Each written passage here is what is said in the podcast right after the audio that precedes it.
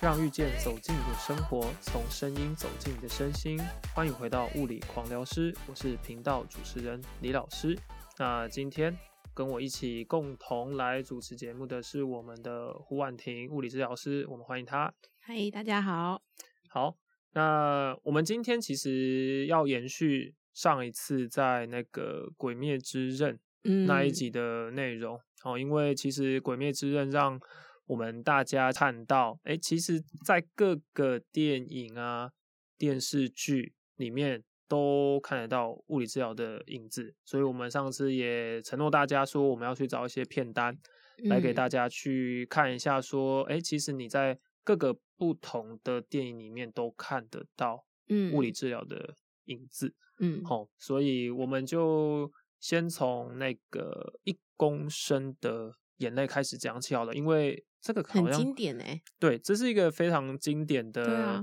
电影、哦电视剧，电视剧它有电视剧跟电影。哦，还有电视剧跟电影，对哦，OK，那你两个都有看过了吗？啊、我看电视剧啊，你看电视剧啊，你你不有是看看过电影吗的，我是我是看电影的，哦对，对对，哦，所以哎，它两个有什么不一样吗？哎、我没有看过电影，我不知道、啊哦可是电视剧是那个国小的时候啊，嗯我们中午都会嗯放嗯给我们看哎、哦哦，是这样子吗？对啊国小大家可以算一下是什么年代。呃，国小李老师可能比较久 远吧。 OK OK，那那他这样子的话，你可以跟大家讲一下，就是说一公升的眼泪大大抵上，呃，以物理治疗来看，它是怎么样的一部电影？嗯、一公升的眼泪的话，其实女主角她一开始其实是打篮球的，嗯，对，对对可是对对，她后来在有一次的时候发现，哎、跌倒，嗯，就是跌倒之后，然后就觉得，哎、怎么那一阵子好像走路都不太稳，然后之后才去做个检查，然后发现她其实是有一个叫做小脑萎缩萎缩症，，大家有听到吗？胡老师吃螺丝 对，萎，缩 症，对对对对对对，所以它是一个退化性疾病，嗯嗯，然后其实原因还不知道为什么了。嗯嗯，对对，嗯然后所以其实小脑的话，它在我们人体中其实扮演的一个角色，像是它是会去呃控制我们的协调、对，知识反应的。嗯所以，嗯、大家去看那个故事的时候，你会发现，就是女主角一开始的时候，她可能只是一直跌倒，对对，可是到后来的时候，她其实是要坐轮椅的。对对对，对对对，所以后来，然后再来是她讲话，嗯，就是越来越不清楚，然后甚嗯至、呃，他后来其实他是有把他自己的心路历程，就是写日记写下来，对，所以最后他才会发成一本书出来这样。对对嗯对，所以后来在日记过程中有一幕，其实是他的主治医生嗯，在看他记录说，诶，他现在发生什么事情了？他有一个就写到说，哦，今天吃东西有呛到，嗯，嗯哦，对，对因为其实他们吞咽其实会越来越有困难，哦，对，这其实这其实是蛮危险的一件事情，哎，因为你卡到你可能就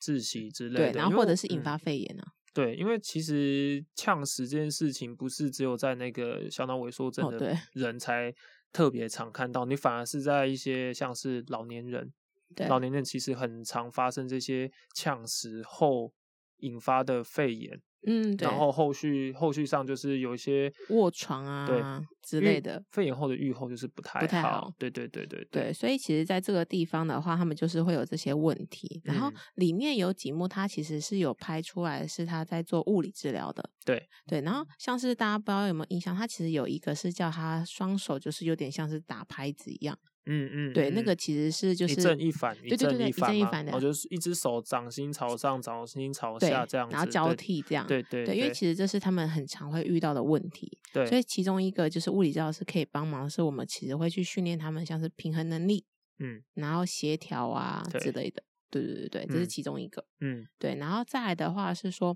诶，他们其实力量一开始激励层还有的时候，我们对可以先针对于他们一些还有的激励嗯，多去做准备。对，对，然后再来是我觉得辅具的运用、嗯，也是蛮重要的。哦，对对对对，嗯因为对后面他们可能就真的没办法做到这件事情的时候对，我们可以运用一些辅助去帮他们。对，对啊，所以其实这个电影，我觉得它又展现了物理治疗在一个疾病中比较不一样的角色，嗯，因为其实大家可以，大家在平常做物理治疗的时候，可能会就会期待说，哦，我我一定要从好对我从原本比较好的状态，哎，比较不好的状态，要回到去一个比较正常的状态，嗯，所以变成说，今天我们会进步。但是像这一类型的病人，他其实展现的这个电影展现的是，其实有一部分的病人他生活的状况是没有办法扭转的，它只会身体状况只会越来越差。糟嗯，所以以我们能够在这一块扮演的角色，就是说尽量维持他的生活品质，对，去延缓他恶化的速度。速度对，所以嗯这确实也是物理治疗在这一块的角色，因为它不是只有让人从呃不好的状态回到更好的状态，它其实也可以陪伴一些呃每况愈下的病人，他可以有一个在呃我们讲的比较悲伤一点，就是在他临终前有一个好比的较好的生生活活品品质质。对，对，所以这一块其实也近近期啦，也是在长照里面物理治疗师的这种类似的角色，就是特别特别多哦，就嗯是说去陪伴病人有好的生活品质，以及延缓老化哦。如果在长照来说，就是延缓老化这样子。所以我觉得，哎，这个电影确实让大家看到物理治疗比较不一样的一面。嗯，哦，那接下来，呃，我就来讲一个另外一部电影好了。那、嗯我也我我这次来讲一下台剧，呃，哦台台剧台湾的电影，哦，对台湾的电影，来猜猜哪看部，彭于晏演的。翻滚吧，男孩是他演的吗？翻是吧翻翻滚是对啊翻滚翻翻滚滚啊是，对对对对对对对对，他那个哦，但是翻滚讲的是他呃体跟操的体操的，就对对是一对个叫做林玉信的教练的一个故事啦，然后但是啊不是那不一是那个个，对，好啊是好啊，那就破风。破风。对，哇，好尴尬！啊你竟然猜到了，这个根本就 say 好了嘛，好对啦啊好啦，在那对，边破风啦，对，就是破风，因为呃，破风它是在讲一个呃自行车比赛的电影哦。那当然啦，电影的内容其实蛮刺激热血的，但是它给我们看到是竞技运动后的物理治疗。哦里面电影里面有些片段，它其实是在医院里面拍摄的。那拍摄嗯的是彭于晏在一次的比赛失利之后，他紧急送医，因为其实他怎么了？啊，其实他们在骑车的时候，很多都是在骑山路。对其实自行车它在骑乘的速度其实非常的快，快的难以想象。像他们有时候在做下坡冲刺的时候，速度有可能是超过每小时七十公里以上。嗯，下这么坡快哦在山里面所以他哦要杀了吗？还不能他刹，可是他刹不住，然后就后来应该是摔车啦，反正就是摔哦车。但是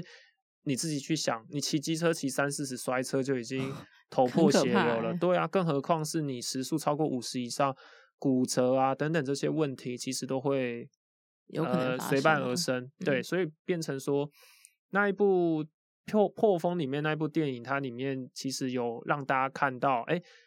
竞技运动选手在他受伤后，或甚至在他术后，他的物理治疗会有哪些不同的面向？哦，从一开始卧床到重新站起来，然后从站起来让他又回到原本的竞技运动水平，是这一部电影里面物理治疗扮演的角色。嗯，哦，以所以跟刚刚一公升的眼泪不太一样。哦，他最后又回到他原本的运动项目。对，然后又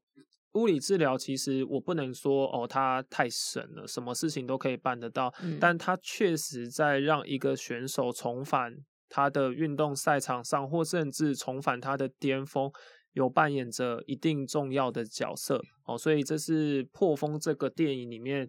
让我们看到物理治疗就是在更不一样的面向。这哦个比较像是骨骼肌肉的状况吧，对，比较嗯像是呃骨骼、骨骼科肌的物理治疗，对，它比较像是我们一般常见到我哪里受伤，哪里呃可这里能痛哪里啊痛，哦，对然后我们去回复它的机能，哦，让它回到它的运动赛场上。嗯，那同样啦，是运动类型的，还有一部国外的电影叫《父爱伤痛》。嗯，嗯，对，《父爱伤痛》这一个电影里面，其实，哎、我我相信，其实是那个电影里面女主角她是一位在 NBA 里面服务的物理治疗师，然后 NBA 嗯就是那个美国的职篮球职业篮联球赛，对对，那其实这个工作是很多物理治疗师都很的想梦要？吧？对呀、哎、你你自己看，你这些你篮球明星，对，跟篮球明星直接有没有哦？你是他是你的偶像，你还帮偶像服务，真的是完美的工真作。的，对，那那一部电影里面，其实它主要也是在协助呃里面的角色去重返巅峰，但它里面还蛮有趣的是，它会在每个不同的阶段让你看到里面的治疗师在帮那些篮球员做哪些训练以及物理治疗，像是。呃，有些运动员他其实他的肌肉真的非常非常的紧，有些是紧到他没有借没有办法借由自己的放松或滚筒去解除掉，所以物理治疗师就会协助他在运动赛后的恢复，然后以及他在受伤之后，或者是哪些可能你知道多多大大小小都会有一些动作上的疼痛，那物理治疗师也会从中去协助他们。所以这个部分是说，哎，其实运动员他不是只有受伤的时候需要物理治疗，嗯嗯，他其实在嗯、呃赛中啊或什么之类的，其实也可以做物理治疗嘛。有，其实其实很多哎、欸，嗯诶如果你有有些观众有在看 NBA 的话，你其实会发现，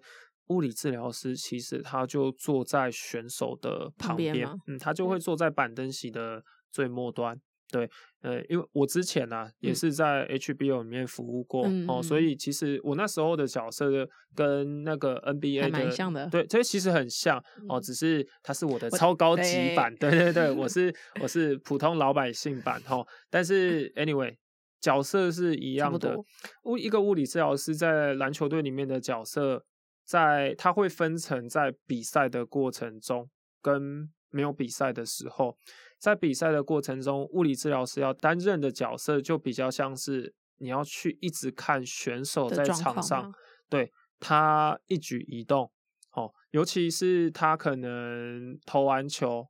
踩到别人的脚翻船的时候，你要看到他当下的受伤机制是怎么样。然后第二个就是说，当他受伤之后，你其实要准备在场下待命，然后上去去协助他去快速的恢复到场上啊或之对类的。对，所以会变成说，在场上的角色就会比较像是急性期的物理治疗，但是目的都是以让他快速再回去场上比赛为主。那因为运动员逼不得已，他一定要协助他这一块，因为嗯其实这个我就要讲一下啦，就是台湾的篮球员的小朋友，其实他们很辛苦，因为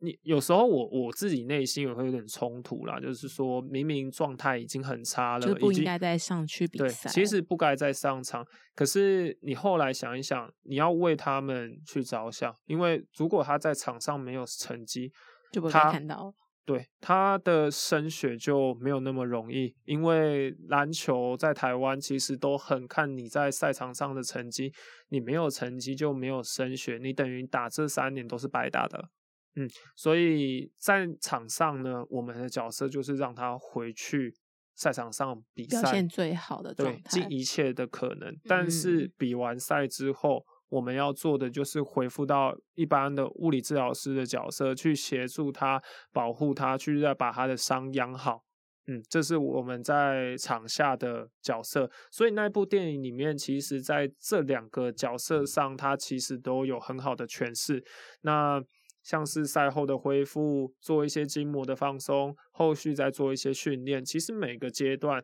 它都有很好的呃片段把它呈呃现呈出现来出给来。大家对看。对，我觉得嗯这其实还蛮好的。嗯嗯，然后这是比较偏运动运动的部相分，关对对的对，运嗯动相关的。那哎，你我之前还有听你提过那个《爱的万物论》哦，对对对对对，他其实是在讲霍金的故事。哦，霍对金是指那个什么黑洞的那对一个对对哦对，OK OK，你知道他其实是有一个罕见疾病吗？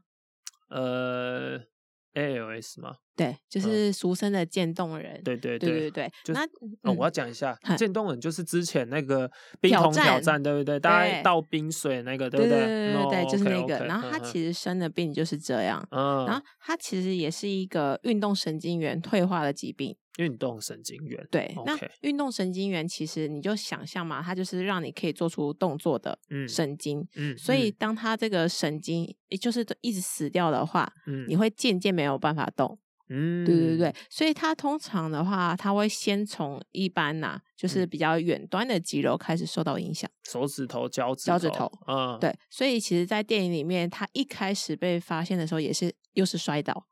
哦，都是摔倒啦。对，然后渐渐的他可能一样，就是手拿东西越来越不能拿，嗯，对，然后在最后连走路都没有办法，就是嗯坐轮椅。嗯嗯，对对嗯对，然后一般来说的话，其实通常被诊断出来之后啊，渐冻人的存活的时间其实没有很长，哦，一般可能两到五年。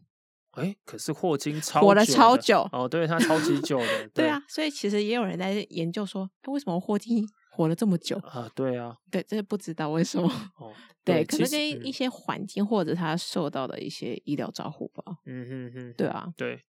所以他们那它里面有哪些物理治提到物理治疗的部分吗？嗯，其实这一部啊，就是呃，它并没有就是呈现他在做复健时候的内容。嗯可是我觉得可以推荐大家看的是，你可以看到他整个病程的变化。嗯，对，嗯像是他后来的时候，其实因为他们的肌肉都会受到影响，嗯所以像是你想象，就是像嘴巴的肌肉。嗯，嗯那些都是肌肉，对对所对以对，他后对来其实是没有办法，就是讲话也会越来越没有办法讲话，对对，讲话不清楚。对，嗯然后再来的话，是因为他们肺部功能啊，其实也会受到影响，所以后来的时候，其实它是有气切的，嗯，气切嗯之后就是没有办法讲话的，对，，所以我们就可以看到它这整个过程，嗯嗯嗯，所以这一部比较没有直接性让你看到说，就是物理治疗师在里面帮他做了什么事情，可是我觉得其实也可以让大家知道说，像是辅具的那些使用也是很重要的，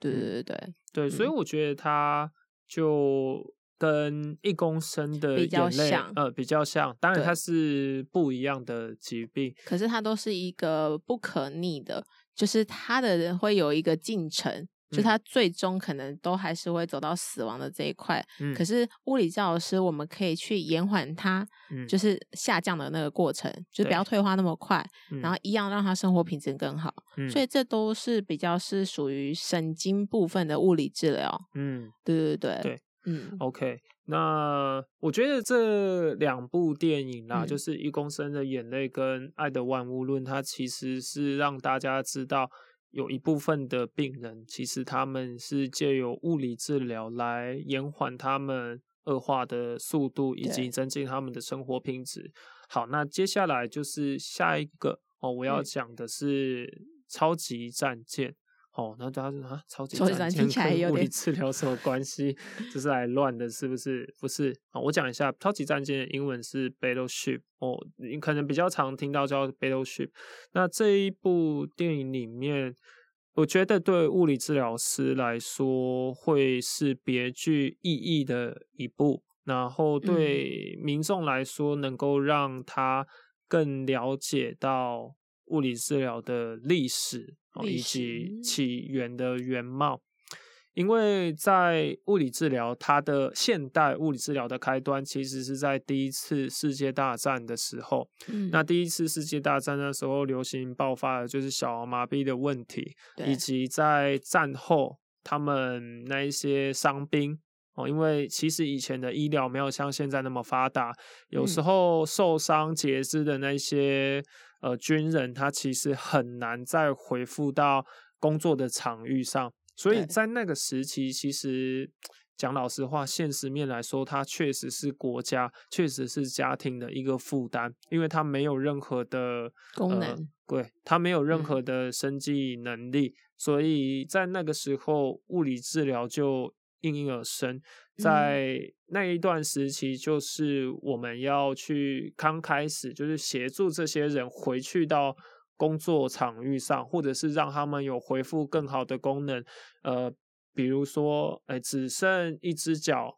但我们还是可以借由辅具的方式，像或者义是肢之类的哦对，吗像义肢，嗯或者是像是借由训练让他们重拾步行的功能，这个是物理治疗最一开始的原貌，就是恢复身体的机能，跟让他重新适应生活。在这一部电影里面，为什么我会说它很能够体现这一面的是，呃，超级战舰它是一个比较偏近现代的故事，那也是很多的军人在战后就受伤啊、截肢啊，然后他们这些军人就开始在一些看起来很高科技的物理治疗的一个他们军中的场地里面所以做他复不是健，他的背景是在大概就是两千年之后吧。哦，不是在真的是一战的时候，呃，不是不是不是，它是哦在两千年之后。嗯但是为什么我会说它可以去体现这件事情，是因为它一开始物理治疗就是因为这这服务这些军人，让他们哦重新回到他们的工作岗位上而嗯产生的，所以他拍到这个画面的时候，其实还蛮感动的。哎，就是对，这就是物理治疗的起源。哦，这就是我们物理治疗为什么有物理治疗的开端哦啊，所以他们里面也是有辅具，也是有义肢，可是嗯就是升级版的义肢，就是那种就是机打不械坏，然后还可以控制的对那种，嗯机械的那种义肢哦，然后做的训练也是很多，像是在很跑夸步机张上的在那跑种步啊，装义肢的人在跑步，就是它就是现代版的物超理治科疗技的的那种。对对对，所以嗯我觉得他们里面这一部哦，物理治疗的元素虽然画面不是到非常多哦，因嗯为这基本上还是一个呃在跟外星人对战的电影啊。不过在电影的初期，它有呃给观众看到一个就是物理治疗非常完整的样貌跟它的起源这样子。哦，所以这是超级战舰会嗯推荐给大家的原因啦。哦，嗯然后接下来还有一部那个叫哎，其实 Me before you， 《m Before You》的中文是就什是么？嗯、我就要你好好的。哦，对，哦有看过那一部吗？我好像看到一半而已，哎，对，因为其实那一部它主要是在讲男主角有没有？嗯他本来是一个就是很出色的企业家，嗯可有一次在意外中，然后嗯他就脊髓损伤。嗯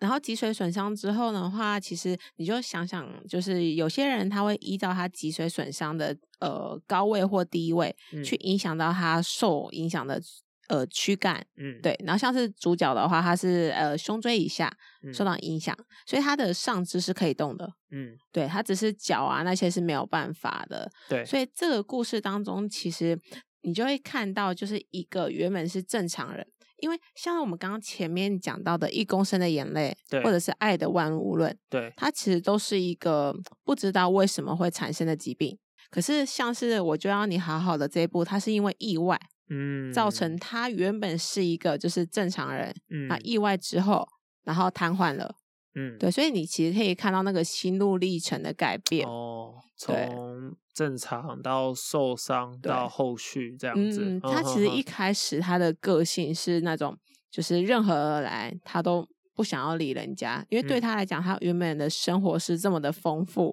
然后对这么成功的人，可他现在就是对于自己来讲，他就觉得是一个废人。嗯，对，然后电影中有一个在他旁边一直出现的人，那个就是他物理治疗师，嗯叫 Nathan，、然后他主要会去帮他做一些像是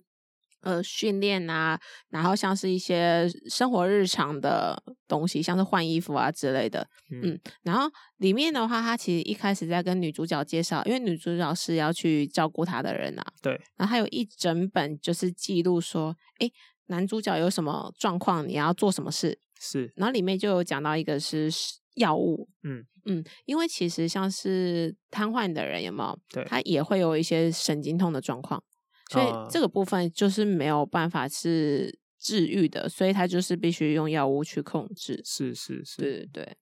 OK，讲到这个，我就突然又想到一个电影，嗯可以来补充一下，就是那个《潜水钟与蝴蝶》哦我有听过那一部，对我，我这一部我是因为它一开始是一个原本著书小吧说，嗯，对，那后来才拍成电影。这个人他比较特别，那其实他也不算是真的完全在做物理治疗，因为我会特别提这个是男主角，他其实是一开始以为他是中风了。哦，他嗯一开始突然陷入一个昏迷，因为中风很多人就是意识状态改变，对然后昏迷嘛。但是他昏迷了很久，他三个礼拜后才醒过来。但是当他再次醒过来的时候，他发现他没有办法移这动样他的身体，他也没有办法讲话。嗯，哦，所以他感觉上就是我是人是清醒的，可是我动没不有了办，我没有办法跟外界沟通。嗯但外面的人看到这个病人，他就是哎、他眼睛睁开了很，像植物人嘛，对，有点像这种感觉。嗯但是，呃，植物人他，你要知道他的意识状态，其实你不太能够确定他的意识状态是不是好的。但是这个男主角他的意识状态是正常的，但是嗯他没有办法动他的身体，他没有办法讲话，所以这个病症，呃，英文叫做 lock-in syndrome，然嗯后中文的话叫做闭锁症候群。嗯那我这这也是为什么他们这一部电影叫这部小说叫《潜水钟与蝴蝶》的意思，因为潜水钟就是一个它好像被锁在里面的感觉，那那个蝴蝶其实它渴望自由的灵魂，因为它被囚禁在它的身体里面，但它没有办法跟外界沟通，所以我觉得这个就可以特别提到啦，就是补充一下知识。闭锁症候群里面，它还有另外一个叫做完全闭锁症候群。完全闭锁症候群的话，是他连眼睛都不能动。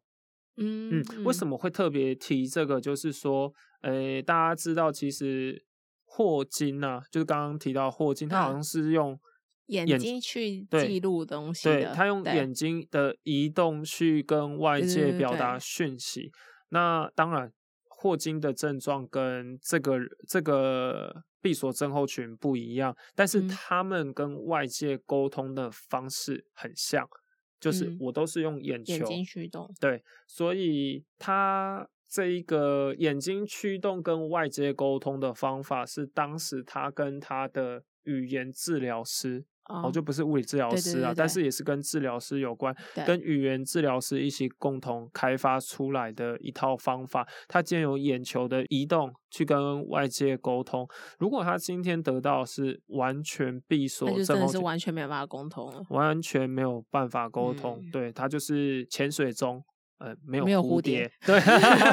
对，潜水钟没有蝴蝶啊，嗯还可以动，就是至少它还可以跟外界沟通啦。所以灵那个蝴蝶，它其实就是代表着它的灵魂啊，就是它还是可以跟外界沟通。所以这本书其实也是主角他用他的写眼出来的睛写出来的。这本哦书是用他的眼睛写出来，他一直在记录他从一发开始病对还没发病到发病到发病的过程中有哪些心情上的变化，从拒绝、愤怒到接受，嗯以及为了就是留下他在人生中再留下一个他觉得别具意义的呃一个样子，嗯，所以他写了这本书。但我觉得蛮有趣的是，嗯我们今天讲到呢，其实都是他们的认知没有受到影响的。对，像霍金那个渐冻人的那个，嗯他也是动作受到影响，对，可是他的认知没有，所以他才最后可以有这种就是理论的产生。对对对，可是有一群神经疾患的病人，他们嗯认知是会受到影响的。是不过刚好我们今天讲到，其实是认知都是 OK 哎的。对对对对对对对对对，所以这个就是另外的物理治疗的另外一个部对分啦、哦，那刚刚提到哦，我刚刚想起来一件事情，我刚刚不是说这本书是他用眼睛写写出来的吗？？对，所以他这一本书实际上写了多久我忘记了，真的好像蛮应该久很的，多年吧应该是。然后嗯他最后这本书出版后的十天内，男主角就与死世掉了长辞了。对，真的，所以变成说，呃，为了最后一口气的感觉。对，其实这就是这个人的动机啦，就是对于嗯你维持你的生活，你去做复健，其实动机非常的很重重要要。欸 所以，呃，这些动机驱动着他们去增进他自己的生活机能跟功能。所以，我觉得这个是也是。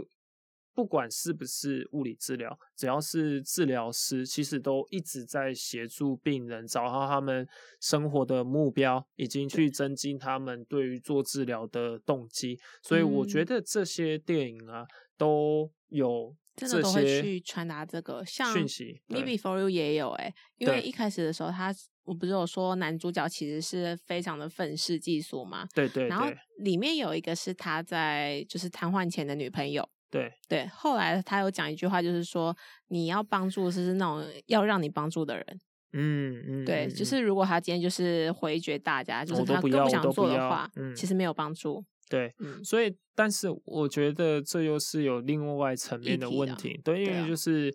你不是他，你不了解他的嗯痛，对我我觉得这是大家比较不能够理解的部分，就是对你干嘛这么不上进、不积极？但嗯是我觉得病人他都有他自己的苦衷，他有啊他的痛苦，所以我觉得我们站在旁人的角色，应该是去协助他们去跨出心里面的这个坎。嗯，然后去带领他们找到他们生活的动机跟做治疗的动机，这样对两边才是最好的。嗯哦，所以呃，我们今天以上分享这些电影的片单，那主要是想要让大家更了解，不管在物理治疗上，或者是其他的治疗师上，我们可以提供的协助有哪些，嗯以及这些治疗在用电影的方式来呈现现给的大家看，我觉得嗯是还蛮好有的。趣的，对，对啊所以你们可以在那个 p o c k e t 下面的节目资讯去看到我们刚刚提到的片几单的部名字，我会留在下面。那我们也会持续再去找说有没有哪一些其他的对，有哪些对对其他对的物理治疗哦，或甚至是其他治疗的一些影片或嗯片单给大家看、嗯，哦，像是有啦，有一个我们还没完全看过啊，你叫是致忘了诗的你，是忘了是，那它是一一个个韩韩剧剧，对，它是一对个韩剧。那主角就是物理治物理疗教师，师我稍微看过几个片段呢、他他还蛮好的，他就是会去解释这个治疗师当下在做什做么。什么哦，对，就很像那个。医龙有没有？他们在做手术，然后啊他们是就很仔细说什么啊，这圈圈叉叉手术啊，做什么做什么，绕道，blah blah blah blah，解释得很清楚。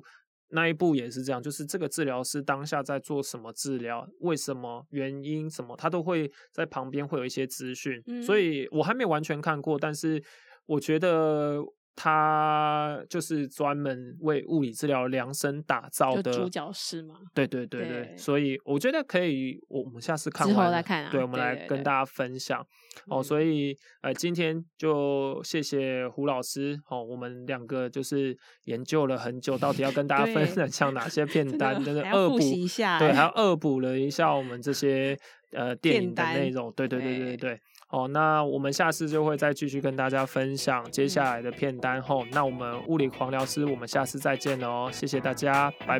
拜